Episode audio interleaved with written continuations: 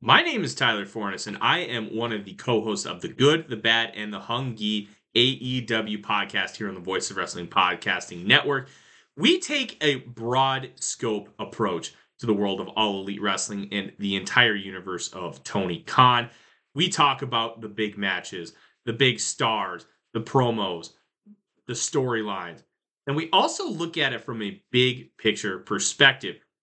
How are things going to change over the course of the next 10 years with AEW still in the picture? How are companies like WWE going to adapt and adjust to AEW? Are they going to be a similar way like they did with WCW in the late 1990s? Will there be a counterpunch? We talk about all of that and more on the good, the bad, and the hungy every week on the Voices of Wrestling Network. This podcast is a member of the Voices of Wrestling Podcasting Network. Visit voicesofwrestling.com to hear the rest of our great podcasts, as well as show reviews, columns, opinions, and updates across the world of wrestling. Here we go.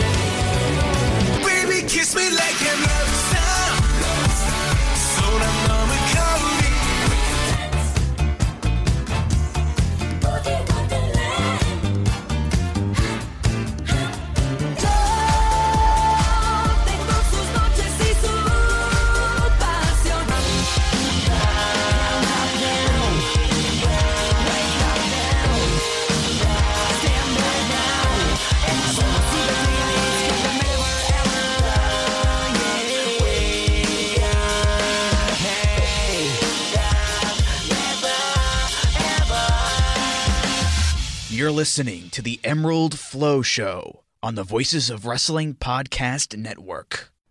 Welcome to the 26th episode of the Emerald Flow Show. We're a podcast on the Voices of Wrestling Podcasting Network. You can follow us on Twitter at Emerald Flow Show, and if you're so inclined, you can donate to us at voicesofwrestling.com slash donate. I'm Gerard Di Trolio here with Paul Vosh. Paul, how are you doing?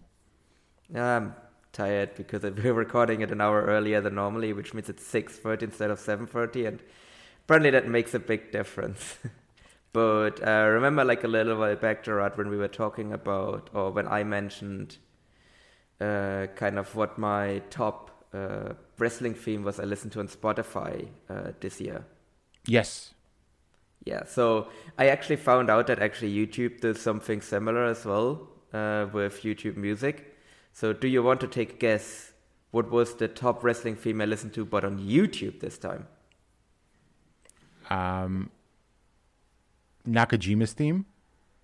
No, but you are in the right company, uh, not in the right weight division, and also not in the right level of wrestlers that I like. Uh, Nosawa's theme. No, close. He's not worse in the ring, but he's also not much better. Uh, Hayata. Yes, it is Hayat. I, but like, but I don't know. Like, it seemed kind of flawed the way they did the methodology because I looked at it and it mentioned like because not far behind were Kawada's and Misawa's theme, but Kobashi's theme wasn't there, and I definitely listened to all three like a lot. So there's definitely some flawed methodology that YouTube is using there. Well, uh, speaking of the world of the internet and the things to do on there, Paul, have you ever noticed how some, shall we say, very hardcore WWE fans on Twitter will post like they had their tweet faved on this date by a WWE superstar? Yes, yeah. Sasha Banks noticed me at December 15, 2018 or whatever. Well, Paul, I was wondering if you think we should add that to our Twitter bio on the Emerald Flow Show ca- account because on December 20th, uh, Kento Miyahara liked one of our tweets. Ooh, didn't Yuma also like like something about Nomuyagi as well? Oh yes, that's right. So we've had two like in the last week.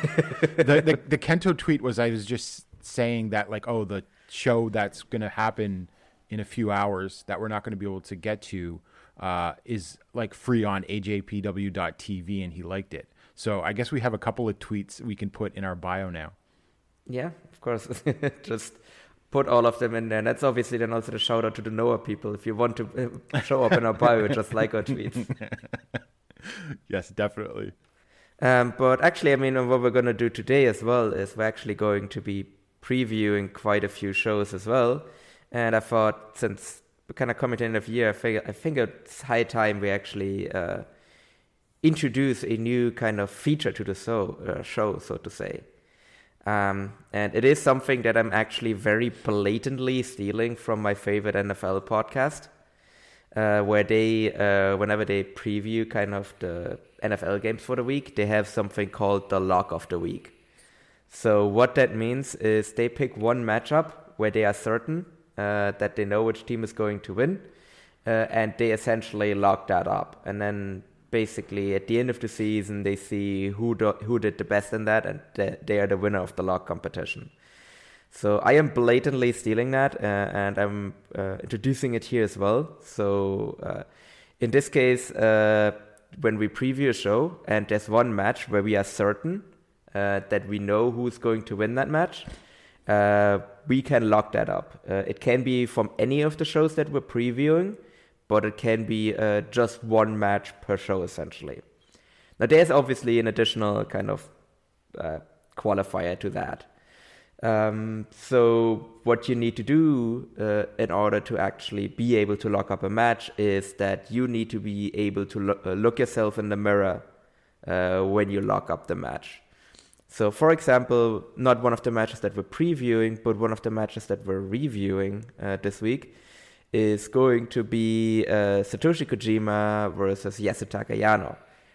So, in theory, uh, when we previewed that match, uh, and we would uh, one of us would have said, "Oh, I'm locking up Satoshi Kojima beating Yasutaka Yano," then uh, that person would have had to be able to look themselves in the mirror, look at themselves in the mirror, and say, "Yes, I think this is a this is a fair spirit, fair in the spirit of competition uh, that I'm locking up Kojima here beating Yano."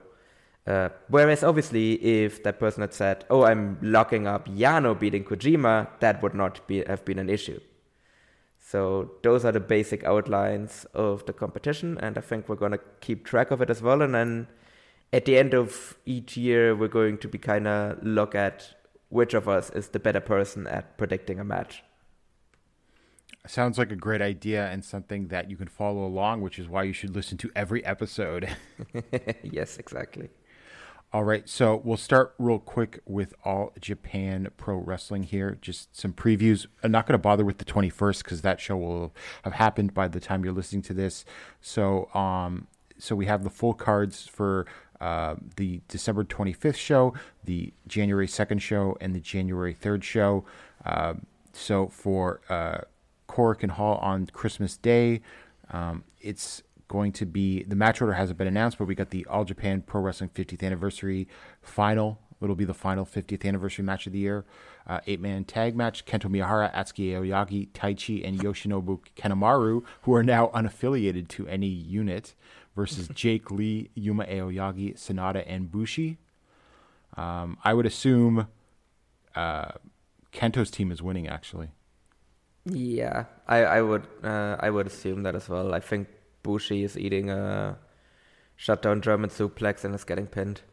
a special six man tag match that will be a lot of fun. Hokuto Omori, uh, Ryo Inoue, and Yuma Anzai versus the Young Lions, Yuto Nakashima, Ryohei Oiwa, and Kosei Fujita. Uh, I would assume Hokuto's finally going to pin somebody for, for the first time in a while. Plus, the Young Lions won that other match back in. Yeah, yeah, yeah. I think I think that seems likely here as well. And uh, I know that you didn't watch the Gurentai show, so I can tell you that he was actually pretty over on that one. Oh, that's good to hear.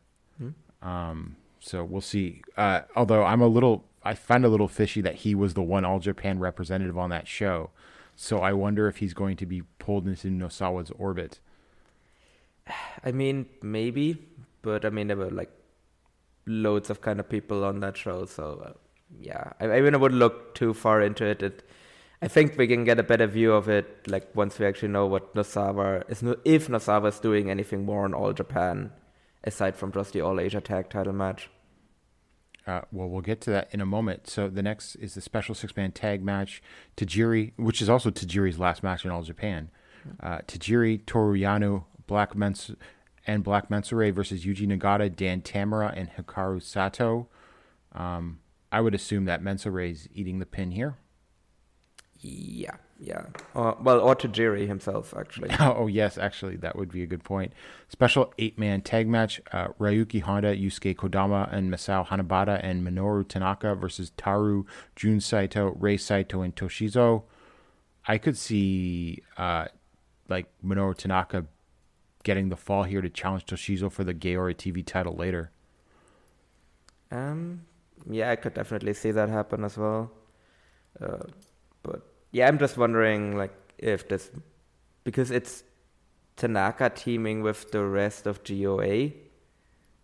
So Yeah, I don't, like, I don't know if that means that like he's going to join them, or if this is just based on his kind of beef with, uh, um, with uh, Voodoo Murderers as well. I think it's part of the beef thing. Yeah. So yeah, that makes sense. Then he would ha- that he then would challenge Toshizo afterwards. Yeah. Yeah. Do you think he's beating him though? If he does. Mm, that would be a good idea actually, because Tanaka with the TV title would be a nice little run. I think. Yeah. So that means he's definitely not winning. And a special singles match: Rising Hayato versus Kaz Hayashi.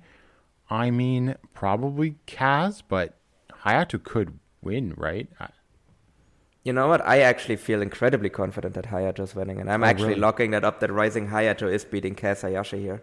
Okay, then we have our first Yeah. lock. Yeah, so I think because I think that this might be like a f- uh, that Kaz is just coming in here to put over Hayato, and then they're uh, basically gonna like start building uh, Hayato from here as well. Next up, a special singles match: Yoshitatsu versus Naoya Nomura. Paul, I'm to do my first lock. I'm locking in Naoya Nomura on this one. Oh yeah, fair enough. yeah, because I think there's still like a reasonable expectation that Yoshitatsu could actually win in theory, but yeah, I think that feels like a decent one as well. And a special singles match: uh, Takao Omori versus Manabu Soya. Get Wild explodes. Um, I mean, Soya's not announced for anything else, but I assume he's still winning. Um, probably, but then again, Omori is a champion, and Soya has been kind of just been a lost post in Noah.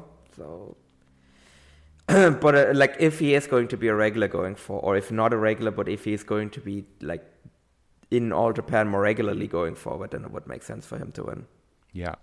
And then we have a Shu- uh, Team 333 kilograms, Shuji Ishikawa, Chihiro Hashimoto, and Yu versus uh, Suwama, Mayumi Ozaki, and Maya Yukihi. I guess I, I don't know, but I think like Suwama or Shuji are pinning like one or the other in this. Um, yeah, I, I think it's definitely very safe to say that Suwama's winning. But then again, I don't know. It feels like a weird Christmas thing to have the heels go over in the main event. Yeah, well, it's not officially the main event, but I feel like it's the match with the most build. Yeah, it, it, it absolutely is the match with the most build. Um, yeah, I guess it kind of depends on the match order. If this is not the main event, then I'm very certain that the heels are winning this. Whereas if this is the main event, I, I could then I think it's more likely the faces win. But I think actually it might be the the final 50th anniversary match that Yeah. will be the main event. Yeah, I think so In which too. case you'll have like Kento and everyone up there cheering. So yeah, no, and and if that's the case, then I think Suwama's uh, team is very clearly winning this.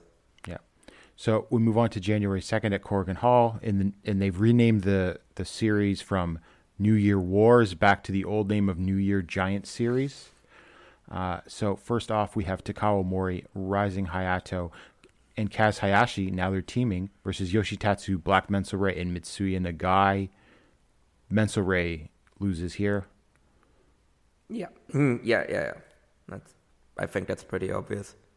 Uh, Dan Tamura, Ryo Inoue, and Yuma Anzai versus Ryuki Honda, Yusuke Kodama, and Masao Hanabata. Paul, what's the outside chance that Anzai pins Hanabata here?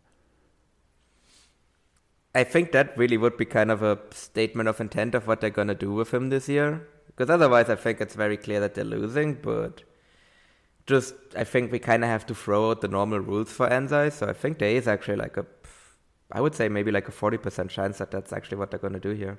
Yeah, I think Inoue probably eats the pin, but I think it's not impossible.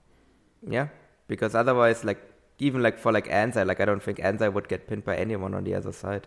Hmm. And now this one's now called a World Tag Team Title Skirmish, so it sounds like this is a number one contenders match. The reunited uh, Nomuyagi, Yuma Aoyagi, and Naoya Nomura versus Jun Saito and Rei Saito. And I have to say, Paul, I'm actually very excited for this match. yeah, And- no, this should be really good. And Paul, this is my lock of this show Oh, okay, because Nomuyagi's winning this. okay, yeah, no, fair enough. that that's a that's a really good pick. Uh, that feels like a safe one as well because I don't think they're gonna make, don't think they're gonna do Voodoo Murders versus Voodoo Murderers, but you never know. Yeah. And And, the thing is, this this actually also works if they're winning. Like that works like regardless of which way they're gonna go for the tag team title match. yeah. Well, I mean, I think this is just even more. Ev- I'm hyping myself up again, but this is a little more evidence in terms of the uh, Nomura is coming home uh, because you know I think there's a very good chance that they're going to end up beating Voodoo Murders for the tag titles. Um, yeah. because I don't know. I have a bad feeling about a Shino Soldier injury now. When when are they? When do they generally do the introduction with like the tracksuits and everything? January 2nd. So it was second. Okay. Yeah. They could in theory do it after this match. They could absolutely. We'll see, but it's usually like a they do it as part of like the welcome to the new year thing at the beginning of the Yeah, show and yeah. everything like that. Uh, Well, I mean, then- if Nomura is coming out in that tracksuit, then like that just becomes like pretty much like 100% guarantee that they're winning. yep. And next up, we have Shuji Ishikawa and Hokuto Omori versus Minoru Suzuki and X. And Paul, this ties into the Budokan on January 1st.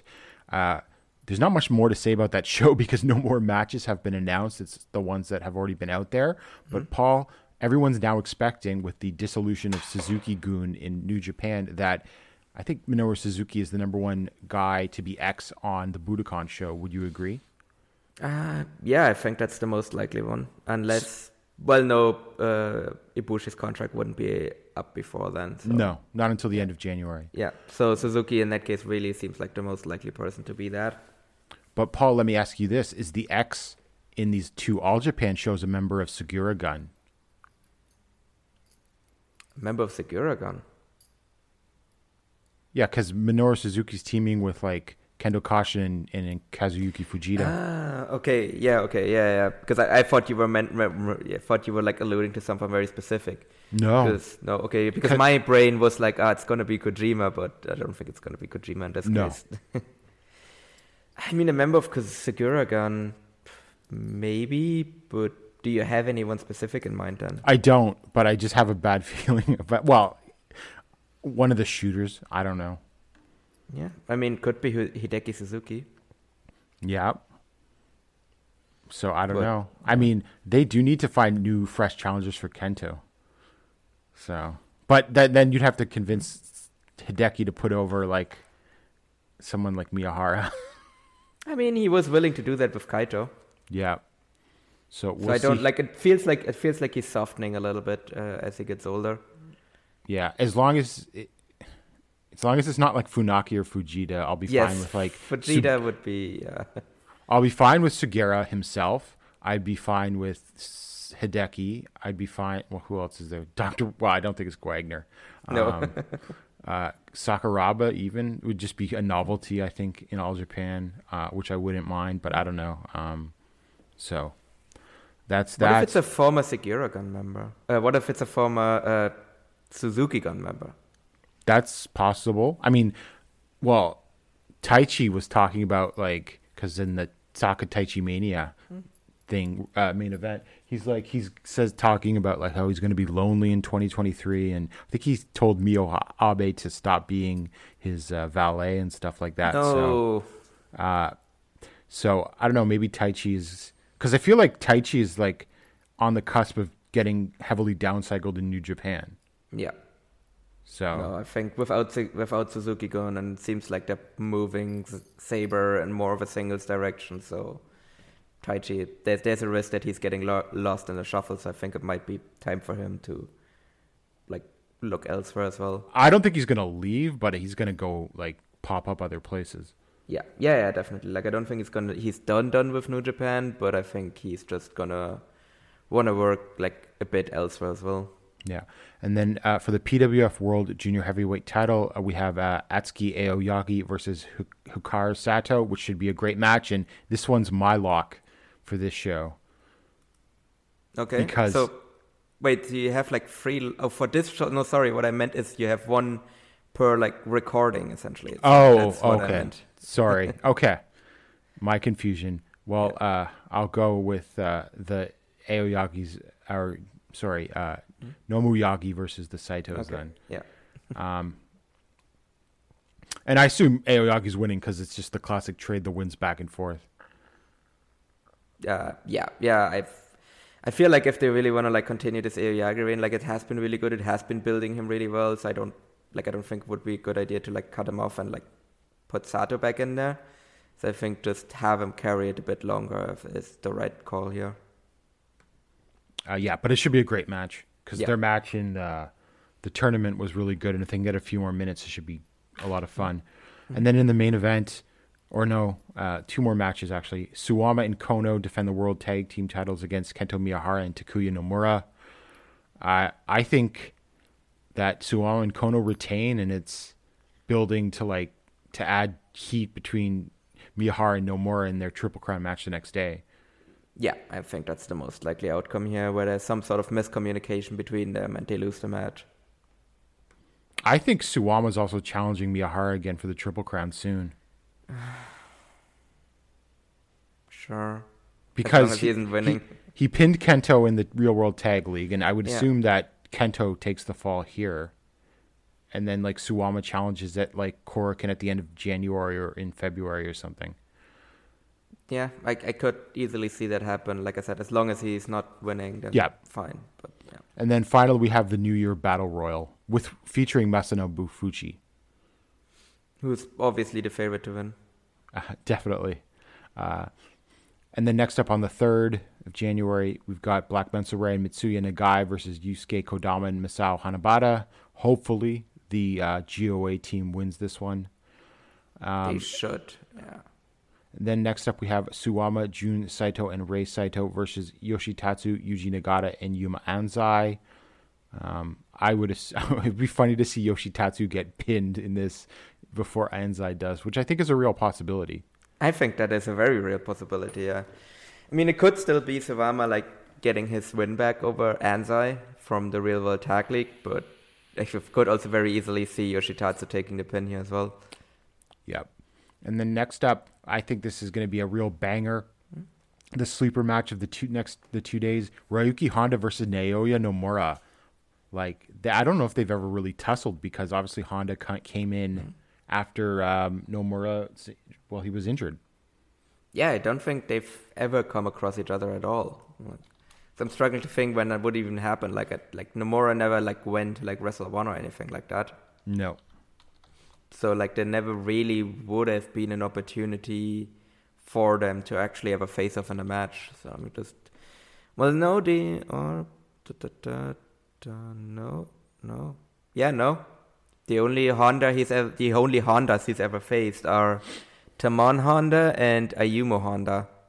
Ah, So no Well, that's cool because I like Tamon Honda a lot. Uh, so. but that was also in 2014. Oh, okay. That was Masao Inoue, Tamon Honda, and Tsuyoshi Kikuchi defeat Naoya Nomura, Osamu Nishimura, and Yuji Hijikata. So very that was Wada's 40th anniversary That's and the funny. 60th anniversary. Yeah, so that was a very different promotion. Like the main event of that one was Go Shiozaki and Suwama defeat Akebono and Takao Omori. Oh wow! And then we have a junior special six man tag match: Atsuki Aoyagi, Hokuto Omori, and Rising Hayato versus Dan Tamura, Ryo Inoue, and Hikaru Sato. Um, I would assume that Inoue um, just does eats the pin here, unless they're continuing the Omori stuff. Um, yeah, like I said, for the all Asia tag titles, like it's best to just go and just flip a coin and have it dis- based, decide based on that. So let's see. And next up, we have Shuji so wait, sorry, uh, I'm predicting that yeah that uh, Omori and Inoue are gonna defend it. At least that's what the coin tells me. Okay. And then next up, Shuji Ishikawa and Yuma Aoyagi versus Minoru Suzuki and X. And Paul, this is why I'm a little concerned about depending on who it is from Sugiura Gun, because I could see like imagine Masakatsu Funaki just choking out Yuma Aoyagi or something. I would be so pissed. Or how about it's just uh, it's the Fujita just uh, doing the cradle pin on Aoyagi. Yeah. Well, I mean, really, I mean, I think Shuji should eat the pin here if it if X is like someone that they're trying to heat up. I don't Yeah. know. And then for the All Asia Tag Team Championship, Takao Omori and Masao Inoue versus Nosawa Rongai and Kendo Kashin. Hopefully, this is just a token defense, and you know Nosawa gets his like last match in All Japan or something.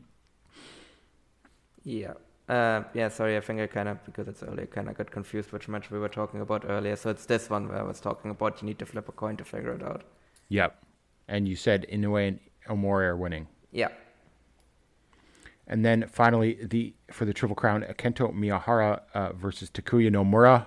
Uh, obviously, I'm pretty sure Kento's winning, and I am expecting an incredible match. And uh, I think they'll play off each other very well because they've established their very bizarre relationship these past couple of months. And I think we'll get a sense if, because like Kento was hinting at that Nomura would be in All Japan more in 2023, and I think we'll get a sense of that after this match. Yeah, I really hope he's going to be more in All Japan going forward because it's not like he's doing anything in Big Japan. Well, he's got the tag team, but he definitely feels like he's been cycled out of the singles Yeah. scene in Big Japan. Yeah, yeah. So I, if I'm All Japan and I can get more dates on him, then I would absolutely do that. So I hope that means he's going to be in the Champion Carnival and everything going forward as well. So because I think he, he's just a very good addition to the roster. Absolutely. And Paul, before we move on, any thoughts on Suwama's comments in Tokyo Sports? Him shooting on Tajiri. pew pew. Yeah, so uh, maybe for the people that didn't read those comments yet, it's basically Suwama said that Tajiri brainwashed Jake Lee into leaving the promotion, which is an interesting stance, but I guess I kind of get where he's coming from, although I still think it's just more likely that Jake saw the writing on the wall and was just like, yeah, I'm getting out of here, rather than Tajiri just actively. Like, was Tajiri probably telling him after he fell out of power that Jake should think about leaving? I probably think so, but I think Jake is also smart enough to like know that without Tajiri telling him that he's not going to get as pushed as hard without Tajiri there. I agree. And they probably saw his title run as disappointing. Yeah. Um, like if I'm Jake, then I'm starting f- starting to think about leaving like right after Suwama. Like the previous time Suwama was shooting on someone was after Suwama basically told him to like I'll show you how, what a real heel looks like when he reformed Voodoo Murderers, which again was also kind of like basically just like a mix of like a work and a shoot because it very much felt like he was disappointed with the way uh, Total Eclipse went. Yeah. And also, he said that he felt that Tajiri had also brainwashed Francesco Akira to jump to New Japan. I mean, but like if this, if that were true, then wouldn't Tajiri go to New Japan? Like it doesn't make sense for him to basically be like, oh yeah, you should lose for you not you you need to leave for New Japan with like no obvious direct gain for Well- Tajiri himself. I mean, I mean, the person that got Akira into New Japan is Will Ospreay. Yeah, exactly. Like that's the other thing. Like it's very clearly that Will was the guy that actively scouted Akira.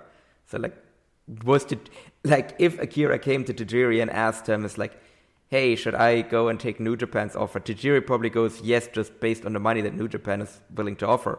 But it's Yeah. not like Tajiri picked up the phone and like called people to get him into New Japan. Like that was very obviously Will Ospreay basically telling the New Japan office, I want this guy. Yeah, exactly. And like, I mean, it's Tokyo Sports, and Suwama was still sort of in character, but it's him like, to me, this is him venting his frustrations, but also sort of working an angle at the same time, Yeah. right? Yeah, no, no, no, obviously, but we'll we'll see. And then Tajiri just plugging his book in return. Well, he says he's going to have to write another book to explain all this, right? So he's he, he he's got plenty of material for yet another book. So is that one going to be like twenty five pages and like thirty dollars now?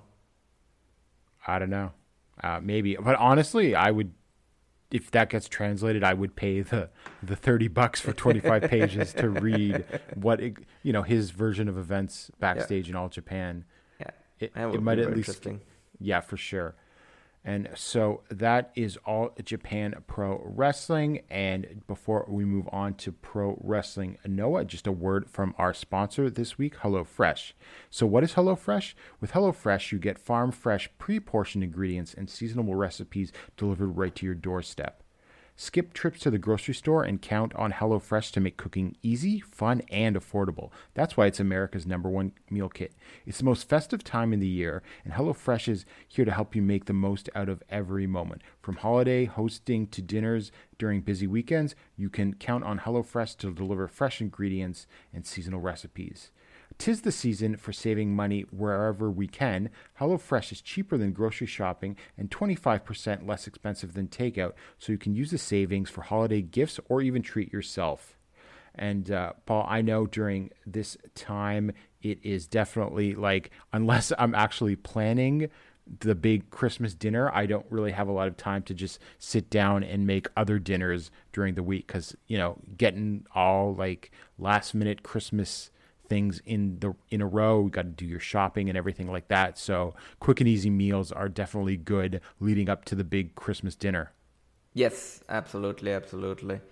It's uh, when I'm basically when I'm home for Christmas as well. Like I'm just gonna eat like the big Christmas dinners and everything there. But then obviously like afterwards I'm gonna go back home and it's cold outside and all of that. So I don't also don't really want to go outside and go shopping. So just having everything delivered to my door is also going to be like a big advantage as well. so you can go to hellofresh.com slash vow18 and use code vow18 for 18 free meals plus free shipping.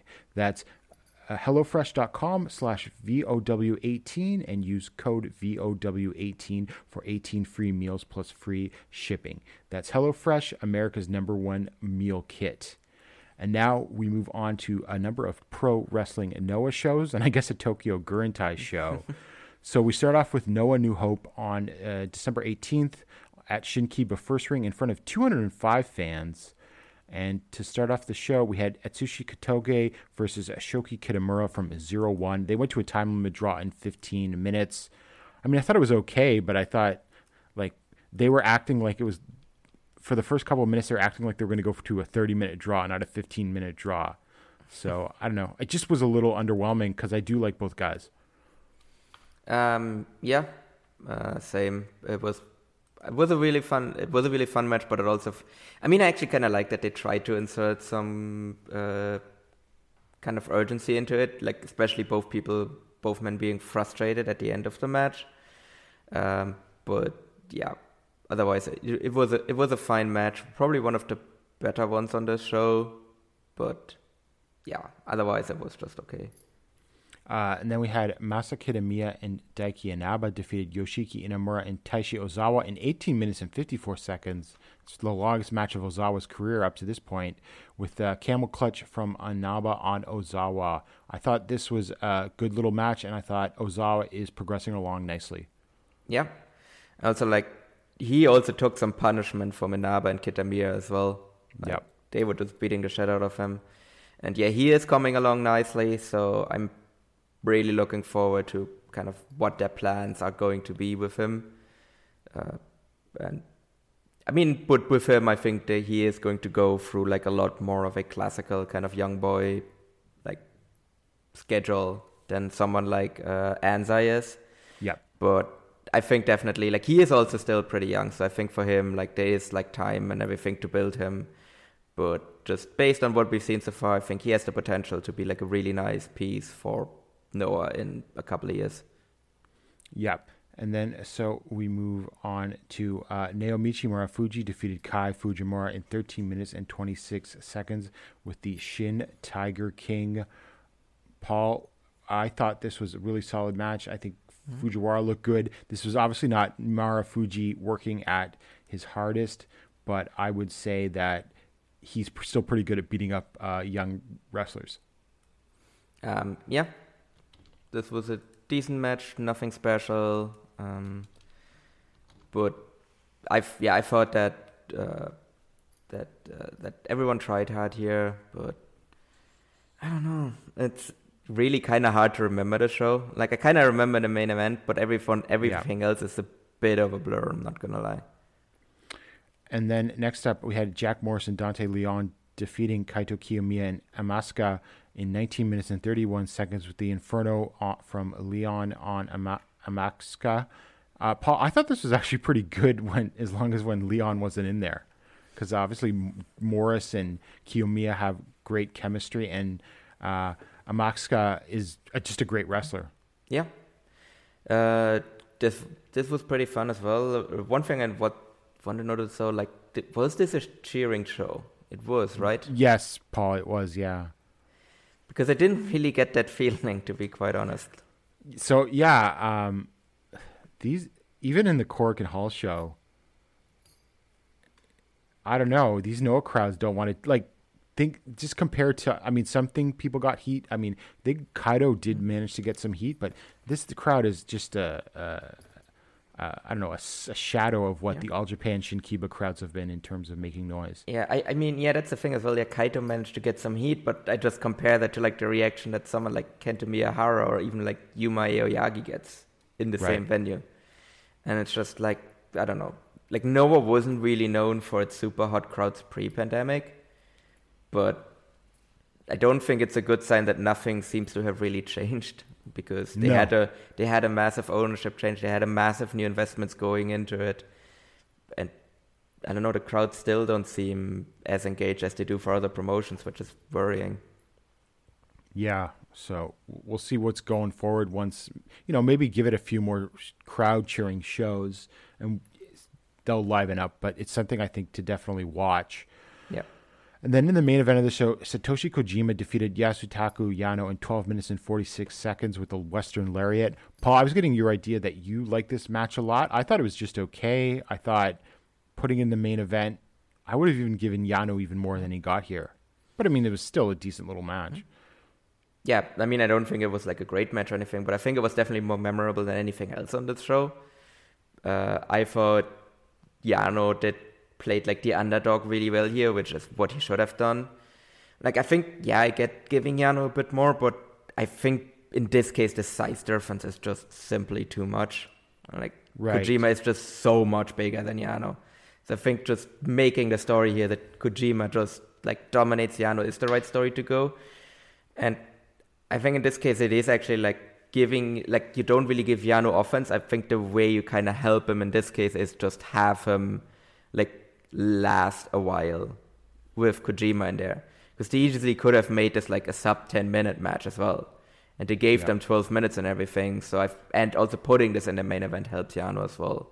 So I thought the match structure made sense to me, and uh, I thought that like it it was just a very logical match, uh, and that's why I liked it as well. And also like watching Kojima as well is always a treat. Now, Paul, what did would you think though? They do you think they could have flipped this in the previous match and had like the tag match as the main event? Uh, yeah, because I generally also think that putting the champion in the main event makes a lot of sense. Although obviously it is weird that the champion in this case was on the losing side as well. Or Yes, the sure. heavyweight champion was on the losing side. The junior champion won. But the fact that the heavyweight champion was on the losing side there is, I don't know, it's, it's a weird choice. Yeah. And then we go on to the second show of the doubleheader on the 18th, uh, the Congo Produce Diamond 5 show in front of 288 fans, and that was a super va- no vacancy full house. In the opening match, Hiroki defeated Alejandro in 13 minutes and 8 seconds with the Michinoku driver 1. Solid match, good opener. Uh, I think Alejandro is, is doing really great work right now, and Hiroki is, you know, serviceable. But I thought it was fine enough for an opener. Yeah, I really hope. Well, I would love if they would do something with Alejandro as well, but seems like that's not going to be forthcoming for a little bit longer. Uh, next up, we had Manabu Soya and Shuji Kondo defeating Daiki Inaba and Seiki Yoshioka in 16 minutes and 30 seconds when Soya used the Dando on Inaba. I like this. I thought this was pretty good tag uh, action, actually. Uh, the teams gelled well, obviously, because they're all Wrestle One alumni. But uh, yeah, like really good, I thought. Mm-hmm. Yeah, this was really like a nice throwback to like the Wrestle One days. So it just kind of made me sad a little bit as well that that promotion is dead. Just seeing these four guys in the same ring again. But no, they obviously have like very good chemistry and it showed. Okay, Sai. Masakatsu Funaki defeated Yoshiki Inamura in 9 minutes and 40 seconds with a running knee lift. I thought it was sort of cool to see Inamura on the mat. There were some cool spots, and Funaki, to his credit, took some big hits and suplexes from Inamura, but come on, man. What are we doing here?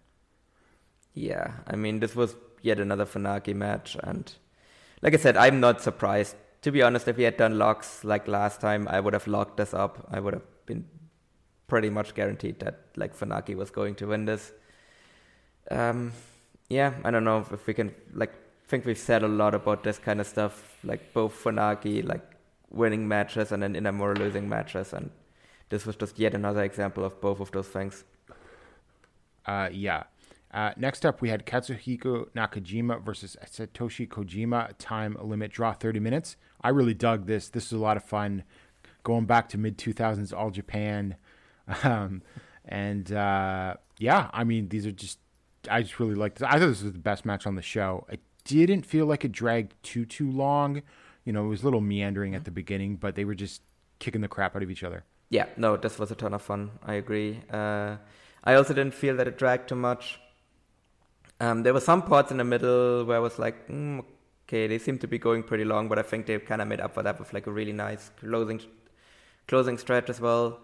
Uh, yeah, I thought this was definitely the best match, best match on this show easily. I don't think it's the best match uh, from Noah that I've seen uh, out of all of these uh, shows we're to cover today, but it was still really, really good. And uh, it was maybe hurt a little bit for me that I actually watched a different Kojima match just before it as well, and it wasn't as nearly as good as this one. And I'm not talking about the match against Yano, I'm talking about the match I watched from my Secret Santa, which I guess at this point it might actually be up by the time you're listening to this. So I'm just going to say which match it is. It is it was Kojima versus Tenryu from 2002. Which Ah, yes. That is an absolute fucking excellent, easy five star match. And Is it the July one? yeah, it's the Triple Crown match. Okay, yeah. Yeah, that one is just an absolute tremendous performance from both men. So, uh, and this wasn't that. So, it, but it's also unfair to compare this match to that match. So, I will just say that. But it was still a really good match, regardless. Yeah, for sure. And then uh, semi-main event, uh, Amakusa defeated Tadasuke in 11 minutes and 6 seconds with the overload. I liked the match. I just feel like they could have gotten more out of this because this is the big feud, right? Like Yeah. Tadasuke banished How out of the company for uh, several months, and they just sort of concluded it on a Shinkiba show. Yeah, it's weird that like the hardest match they had against each other was the first match, where they also went to a draw. Like the match that actually started this whole feud at the beginning of this year at the at the at the Noah the New Year show. Like that was the best match they had against each other, and then like every like consecutive match after that was just not as good. I think the loser leaves town match was like the second best match probably that they had, and then this one was I don't know like I didn't really feel like it had the same heat as like all of the other matches. So N- no, I, I don't know. I mean, it was. I thought it was good, Yeah. serviceable, nice little junior match, but it just didn't. I know fit the feud. yeah, exactly. Like that, especially since this is presumably the last match of the feud as well. Yeah. And then the main event, uh, Kenoh defeated uh, Hajime Ohara in 11 minutes and 39 seconds with a PFS. I don't know. I mean, it's just Kenoh getting a win over Ohara. Yeah, why the fuck was this I- the main event?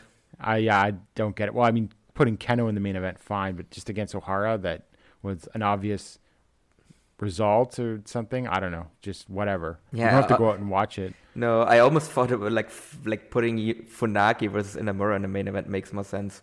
yeah, for sure. Like I get why they didn't put Nakajima Kojima there because that went to a draw and ending a show on a draw is kind of like I don't know that doesn't feel great either. Right. But yeah, I don't know. Like this is, just makes absolutely no fuck. Like oh, like fucking Amakusa versus Tadasuke makes more sense in the main event. Like there's so many matches here that make more sense as the main event than this one. Yeah, definitely. So well, then we move on to December 19th at uh, and Hall uh, for 551 fans, which is, you know, in the uh, general range of what Noah's been doing. But this one had cheering for once. Noah finally realized that they were not getting more than 700 fans in there. So, unless they have Dragon Gate with them. Uh, so they decided that let, let's just do a, a, a cheering show. And then, so to open the show, uh, Muhammad Yone and Akitoshi Saito uh, defeated Shuhei Taniguchi and Taishi Ozawa in 11 minutes and 7 seconds when Yone def- used the muscle buster on Ozawa. I mean, it's, as we said many times, a Funky Express match, but at least this one was against Taniguchi, who is still a lot of fun and obviously getting Ozawa on the show and some experience with some veterans. Yeah, it's also like this is yet another match where like Tozawa took some lumps as well because Saito and Yone also kind of laid into him quite hard. So Yeah. no, but this is like the perfect like this is like the perfect position to like put the Funky Express in. Yeah. And then uh, Eita defeated Hajime Ohara in 4 minutes and 24 seconds with the Imperial Uno. I mean, there's not much to say about it. It was perfectly good for what it was uh, up uh, to the win, but I think it was just sort of to set up the subsequent angle. Yeah, pretty much. Like this match essentially like deleted itself from my brain like right after it happened. Yeah. Uh, Yoshinari Ogawa and Yasutaka Yano went to a no contest against Tadasuke and Hiroki in 10 minutes and 7 seconds when uh, Eita interfered. But, Paul, do you know who came out to make the, sh- the save? It's none other than Nosawa Rongai. He came up, chased off Ada, and shook hands with Yoshinari Ogawa, which got a pop from the crowd. And also he revealed uh, that he was wearing a Stinger t-shirt as well. So I guess Nosawa is now a member of Stinger. He may be a member of Stinger, but this seems to be him just, uh, I don't know, making his apologies and righting some wrongs on his road to retirement. I guess, yeah, or this just leads to like, you know, there's dissension within Stinger angle number 654. And then Nosawa turns on Ogawa in the retirement match or something.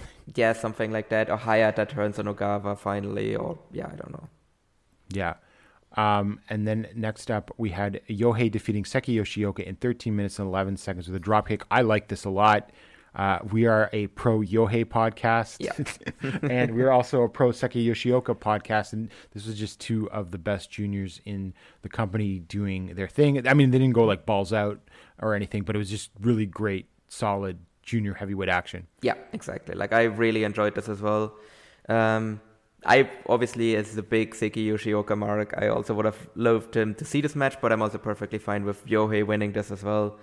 And yeah, it just really nice match. Just kind of sit down and enjoy. So it maybe not something like if you don't have any time to like really go out of your way to like look for it, but uh, if you have some time, I think this match is definitely like worth uh, watching. And uh, next up, we had uh, Takashi Sugiura, Kazuyuki Fujita, and Hideki Suzuki defeated Masa Kitamiya, Daiki Inaba, and Yoshiki Inamura in 17 minutes and 11 seconds when Suzuki used a double wrist lock on Inamura when Daiki Inaba's right there. Uh, I I actually did enjoy this match, but the ending just, you know, I know we've said it a million Yeah. times, but doesn't get any better. No, and and but did you see before the match where Fujita was handing out? Like I don't know what that was. Was it like a health drink or beer or like I'm not sure. Like he handed out something to the like the crowd and like his teammates and the ref, and then he drank it before the match. Could be some sponsors thing. Could could be know. some sponsors thing, yeah. But like that's why I was wondering like if it was alcohol or something like that because he didn't give give it to Sugiura and I'm not sure if Sugiura is like drinking or not. Yeah. And uh, next up, we had Jack Morris defeated Katsuhiko Nakajima in 14 minutes and 55 seconds with the Tiger Driver. I don't think this is quite as good as their match in the N1, but I really do like the chemistry that these two have. And I think that this is maybe a little more evidence that Jack is going to get a GHC title shot sometime in the new year. I, I mean, at this point, he has to get one because otherwise, like, what are we doing here? Yeah. Like, he just constantly keeps getting wins. Like, he's also con- like, and if he's not the one like in a tag match that is getting the pin, then he's at least on the winning side.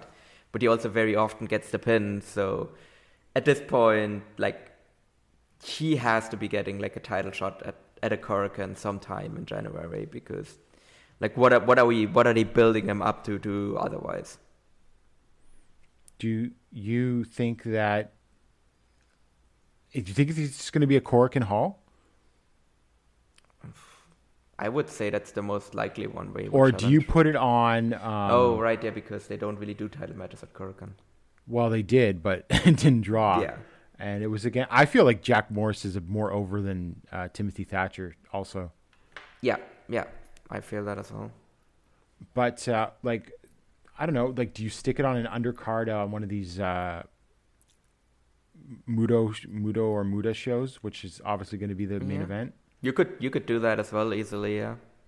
Although just- I don't know, like even if it's even if like the Yokohama Arena main event mm-hmm. is that like Sting, Darby Allin, and Muta match, wouldn't you still give a GHC title match to a bigger name than Jack Morris? Like I don't know, like a I uh, mean, unless Even a- unless they want na- to belt him up, and it's actually going to be a national title match against uh, Wagner. oh, that's a very good point too. That could also be where this is all headed. Uh, so I don't know, but it'll be interesting to see. But I think something's coming of Jack Morris Yes. early Yes. um, next year. Um, and then we had Kenoh Manabusoya Shuji Kondo defeating Kaito Kiyomiya, Masato Tanaka, and Atsushi Kotoge in 20 minutes and 4 seconds with a referee stop. Kenoh uh, defeated Kiyomiya with the sleeper hold. They've been trading wins back and forth in tag matches. This is where my Wrestle Universe uh, started to shit the bed on me for a, a while, but I saw most of this, and what I saw was really good. Yeah, no, this was we- we've been talking about it constantly how good Noah is at these six man tag matches, and so this was yet another one of those. And especially if you just have like Congo in there, who just have like like everyone's like so experienced in teaming with each other in Congo, so and it really kind of shows when they have matches like this. And then next up, uh, Amakusa and Ninja Mac defeated Dante Leon and Alejandro in 10 minutes and 39 seconds with um, uh, when Amakusa pinned Leon. Uh, well, I would say it's probably good that they only lasted 10 minutes and 39 seconds. I didn't think this was bad. There was actually some decent stuff in here when it was like Amakusa and like Alejandro and stuff and Ninja Mac. But Leon looked a little shaky in some spots, I thought and just I don't know. they got to put the junior title on a, a Matsuka. I think it's yeah. his time is now. Yeah, I think it's time to just end this title reign. It's it's only been like what, like a month or two, maybe, but I feel it already feels like it's long in the tooth. So Yeah. it's time. It's time to end it uh, and just put it on a guy that can like actually like do something and actually have like entertaining matches. So I feel like that just, especially since you just like brought him back on like a big spot, you had him win the feud with Tadasuke. So I feel it feels like the right choice to make a title change at the Budokan show, which I presume they're going to do that match there. Uh, yes, but it hasn't been announced. We'll get to that in a second. And in the main event, Naomichi Marufuji defeated Satoshi Kojima in 17 minutes and 13 seconds with a modified cradle, which was like a jackknife hold. Although Yeah, it looked well- like Marufuji got his legs in the rope, so was it even really legal? And Well, but the thing is, they, it, the free count happened before. Like, they, it feels like they fucked up the finish here. Because Marufuji didn't get his legs into the ropes until after the free count already happened. yeah, So I don't know, or were they just out of position and that's why Marufuji's legs ended up in the rope? I don't know. Yeah, it felt Uh, very, it felt very odd. Like there's definitely something went wrong here. I like the match though up until that point though. It's, it's pretty good. It was fine. Not yeah. blow, not blow away or anything like that. I don't. I mean, like, I still enjoy Marufuji these days. I know that not everyone does, but like even last year, I loved his match against Nakajima for the GHC title and everything like that. And he can still turn it on when he wants to. Yeah, definitely. I'm not saying he was he was doing that here, but I, I did enjoy the match for what it was. Yeah, uh, like because I was about to say, I agree that he can definitely turn it on when he needs to, but I don't think he did that here. So I thought, I don't know, I was a little bit bored, and then they kind of fucked up the finish. So like, I, I didn't really. The like finish did not help, No, the yeah. finish really kind of took me out of it. Where I was like, what the fuck were they? Like, I kind of get what they were trying to do here, but I'm not sure why they like how they managed to like screw it up this badly as well. Yeah. And so, Paul, I didn't get to watch this show, so I will let you Mm-hmm. take it away on the Tokyo Gurentai show. Oh, great. I mean, there's not really a whole lot to talk about as well because I don't think this was a very good show. uh, so this was another Korakuen Hall show. So this one had 750 and Super No Vacancy, and it was also technically a cheering show. But you wouldn't really like you wouldn't really know that from like a good chunk of the like first half of the show essentially because the crowd really made no noise. So the first match was a called a vaccine fight offer match, which I have no fucking idea why it was called that. Uh, I don't know if that was like I don't know if like maybe like one side are like people that are known to be anti-vaxxers and the other side are like people that are vaccinated. That's my best guess. I have no idea if that's the case, to be honest. Like I'm, I'm not making like any predictions who's the anti-vax side if there is an anti-vax side, but like yeah, I, I have no clue why this was called this way. But it's uh, Hidetaka Monma, Daisuke Nakamura, Tyson Maeguchi, and Takuya Kai defeat Ikuto Hidaka, Sushi, Sushi 2, uh, Takatoshi uh, and Takatoshi Matsumoto in 11 minutes and 50. Uh, when Monma pinned Sushi 2 with a modified butterfly hold. Uh, this this was just I don't know this was shit. I didn't like this match at all. it was just really boring. Like it was 11 minutes 50, but it felt like 20 minutes, and yeah, it, it was just not a great match at all. Then uh, in the second match, Maya Yukihi and Miyuki Takase defeat uh, Rina Yamashita and Natsu Sumire. Uh, when uh, oh, actually forgot to write down what the actual finish was. Um, it was uh, Yukihi uh, pinned uh, Sumire. Yeah, yeah, no, that that it is, but like it didn't mat, mat, man, ah, mention what the finish was, uh, or what the actual move was. So, and I kind of forgot about as well. Um, it was a really good. It was actually one of the best matches on the show. I want to say, um, and I just I I liked this match, but the crowd didn't. Like the crowd kind of made no noise at all and was just kind of sad because I think all four women tried really hard, but it just got like no reaction. I don't think this was a Joshi crowd. No, this definitely was not a Joshi crowd. I don't even feel like this was even much of a Tokyo Gurentai crowd. This almost felt like more of a Noah crowd. Like it was a very odd crowd, but like, I get into more like late why later. Um, yeah, so it was kind of disappointing to like see them get no reaction, and it did kind of hurt my enjoyment of the match. But I still thought it was like the probably the best match on the show as well. So then the third match, uh, which was labeled as No Hai Salida, which I don't speak Spanish, so I probably butchered that really badly. Uh, Eita defeats Kotaro Suzuki with the Imperial Uno in eight minutes, uh, nine minutes forty-eight. Yeah, I, this was just I don't know, like I this was just kind of boring to be honest. Like uh, I, I'm think I'm kind of like I think I'm giving up now on Eita and like on this current iteration of Eita outside of Dragon Gate. Like I think I'm just kind of done expecting more than I should out of his matches because they're just not very good. Like he just wants to like do this kind of weird like lucha like indie scummer style, and it's just I don't know. I just really don't like it, and I'm just not gonna pretend anymore that he's not gonna do that. So I would rather that he just fuck off to Mexico already.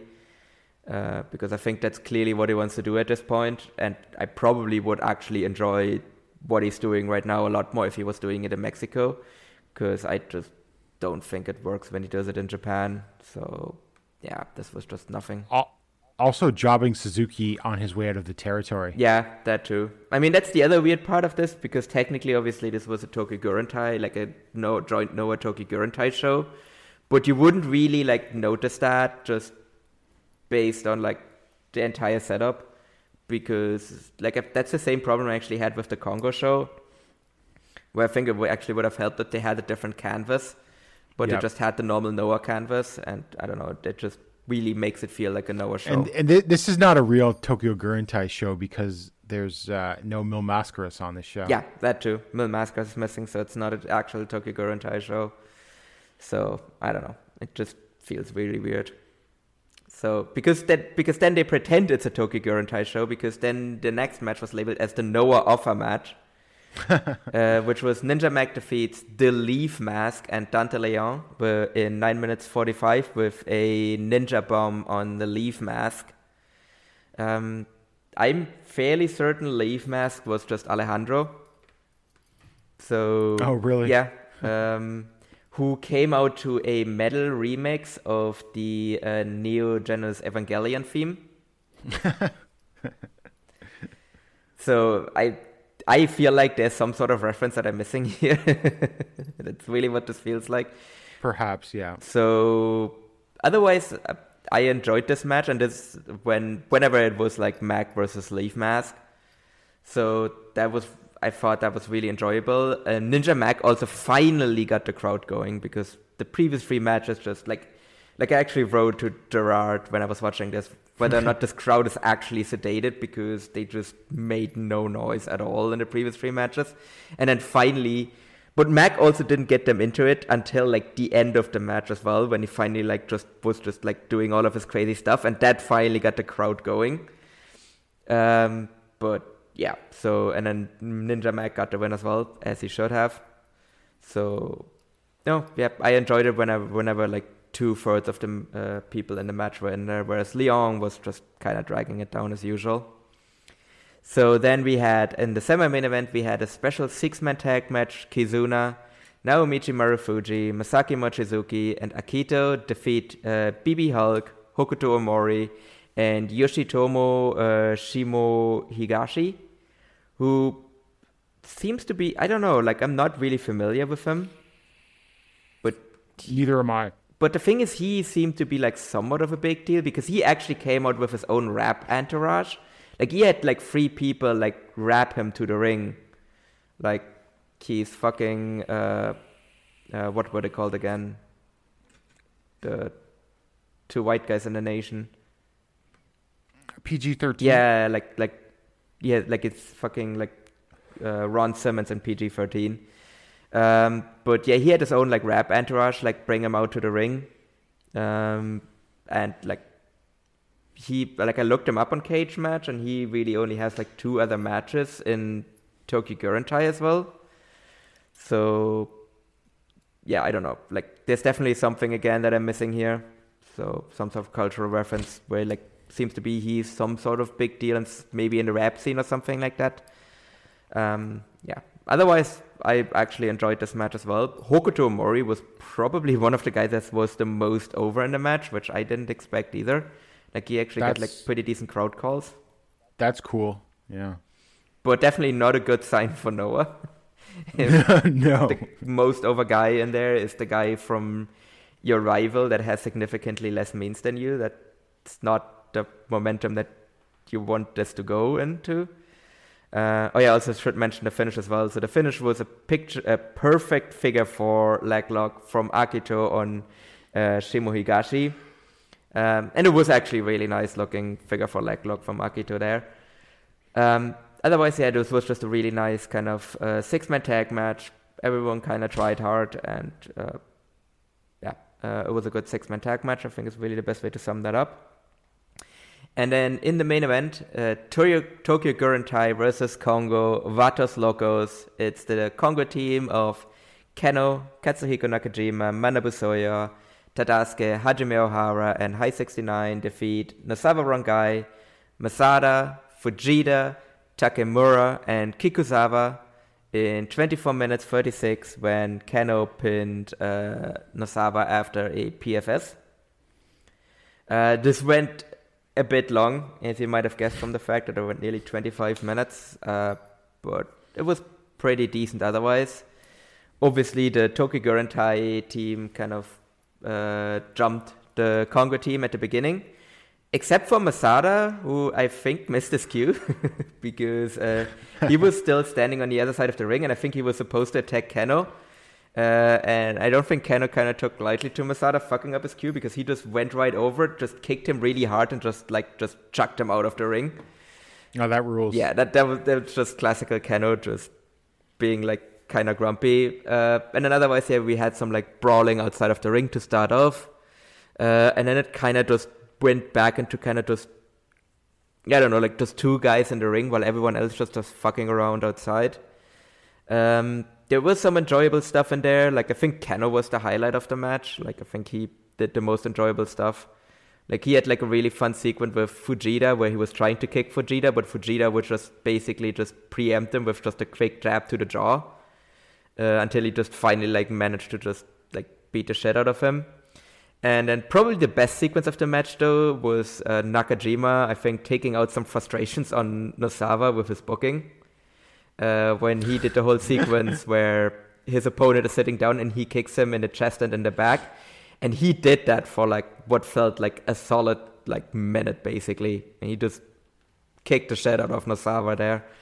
So that kind of felt like a bit like very like satisfying sequence. Um, but then otherwise, I feel like it, this match just went too long.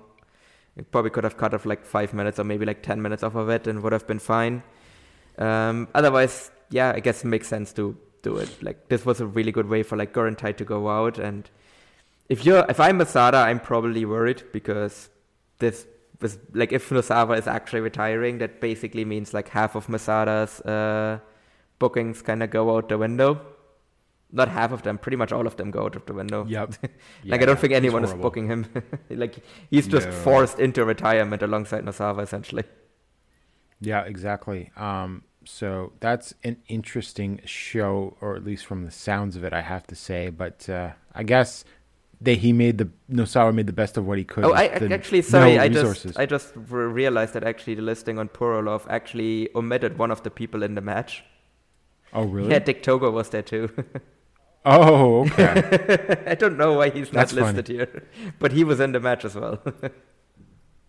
Did he do of anything of note, or is he still just doing his like House of Torture? Uh, no, he was he was more doing like class. He wasn't really doing House of Torture stick. Uh, he wasn't really doing much, but wh- what he did was actually fun. He actually had a really fun sequence with, with Tadasuke where he like kind of just uh, did some really nice mat work with him, where he basically like rolled him into a crucifix pin and then on the kickout immediately rolled him into a chokehold. So that was probably like the most I can remember of him doing in the match. And otherwise, he was he was not House of Torture Dick Togo. He was just classical Dick Togo. Okay, well that's a nice thing to see because classical Dick Togo rules. Yeah. Um, so yeah, that's it. Uh, I like I said uh, on the January first Budokan show, nothing new has been announced. I got to assume that's got to be out in the next day or 2 You got the six man tag: Masakatsu Funaki, Katsuhiko Nakajima, and Manabu Soya versus X, Kazuyuki Fujita, and Kendo Kashin. Takashi Sugiura and Satoshi Kojima versus Naomichi Marufuji and Kenta. Kaito Kiyomiya versus Kenoh, and then the Great Muta versus Shinsuke Nakamura.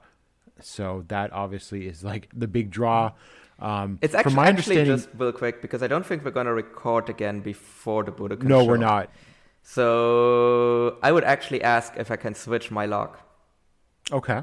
because Go for uh, I want to switch it uh, away from Rising Higher to beating Kasayashi. I want to switch it over to Kaito Kiyomiya beating Kenoh. Yep, I think that is a good choice. I think the way that that has gone, it's got to be Kaito because it'd just be stupid if he loses it right away back to Kenoh. But again, Um, wh- when is the last time the uh, GHC heavyweight title has actually been successfully defended? Yeah, that's a good point.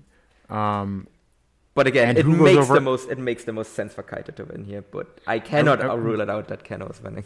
But I'm but already- I am so confident that I'm locking up Kaito. And, and we already said, yeah, probably Minoru Suzuki as X. Mm-hmm. And who wins in Muta versus Nakamura? it is actually a genuinely difficult question because is WB willing to like have the guy take a loss? Like generally, they are very hesitant to let anyone do that. But I would Yeah. I would say that Nakamura would be willing to lay down for Muta. Absolutely. And this is not would. the final Muta match. Like it's just a final Muta singles match. So that way, I would say Muta's winning. Okay, I don't know. I'm I'm assuming just Nakamura ex- because if it's the final Muta match, he can lose. If it's not the final Muta match, he, Muta can lose. So, yeah. And from my understanding, I think I read somewhere that Noah's holding a press conference on the 30th, which might be it's going to be a cheering show because obviously, like now that New Japan says we're going to go full speed ahead with whatever ridiculous cheering rules uh, that apply that. Um, I would assume all the other companies are going to follow suit unless the buildings are super strict. Yeah. No, I think ev- everyone has to follow the leader here, uh, and I think, or not everyone has to, but I think everyone will. Like, I think the moment Yeah. New Japan does this, everyone else is just gonna like basically drive behind them and basically let them basically just follow them and do it as well because it doesn't make sense to just keep it going otherwise. Uh, uh, also, just for quick, actually, another argument why Muta's winning and not Nakamura.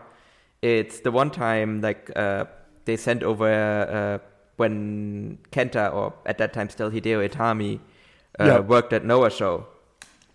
Uh, he actually lost to Marufuji. So there is precedence to WWE letting their guys lose in Noah. Oh, for for sure. Uh, although, I mean, Hideo Itami was still in NXT. Well, I don't think he ever left NXT, no. but I mean, I have Uh, no was- idea what Nakamura is doing right now in WWE. like so Kenta at that time was like the star of 205 Live. fair. Yeah, But, I don't know uh, if they're pushing Nakamura in any way right now. So I guess that I don't depends, believe so. Yeah. I don't believe so. Uh, so yeah, there's that. So it's very possible. I'm just going to lean lean towards Nakamura though. Uh, so that is our episode for this week. Thought we would just get one out real quick because otherwise we would have like a five hour episode. because next time we're going to have to cover the All Japan shows, not just the like the ones on the 21st and Christmas, and then the second and the third. Plus we got the Noah Budokan. There's also an en- innovation show on the 23rd. So you know um, there would have been just way too much, and we hadn't talked about Noah in a while. And I have to say, I like apart from the Dante and Leon, and apart from the Funaki and Inamura constantly losing, I mean, I I'm digging what they they're doing for the most part, more so than I was several months Oh ago. yeah, I, I'm definitely really looking to forward to the Budokan show. Uh, we will actually very likely going to have a written preview of that on the website as well, probably going up sometime next week. Uh, well, I mean, it has to go up at at the very latest next week because not going to write a preview of it afterwards. Uh, Right. It is also very likely going to be a group preview as well, so I'm looking forward to that one as well. Okay, perfect. So for uh, Paul Vosh, I'm Gerard Di Trolio, and we'll see you in the new year. Hey kids, do you like wrestling? Well, we like wrestling too. We are Shake Them Ropes here on the Voices of Wrestling Podcasting Network. Myself and Chris Novembrino kind of doing a lazy river of wrestling criticism, going through the news and whatever happened in stateside television wrestling. And also, you know what? Sometimes we just like to watch old stuff and talk about that too. Love for you to give us a listen if you haven't already. We are Shake Them Ropes here on the Voices of Wrestling Podcasting Network.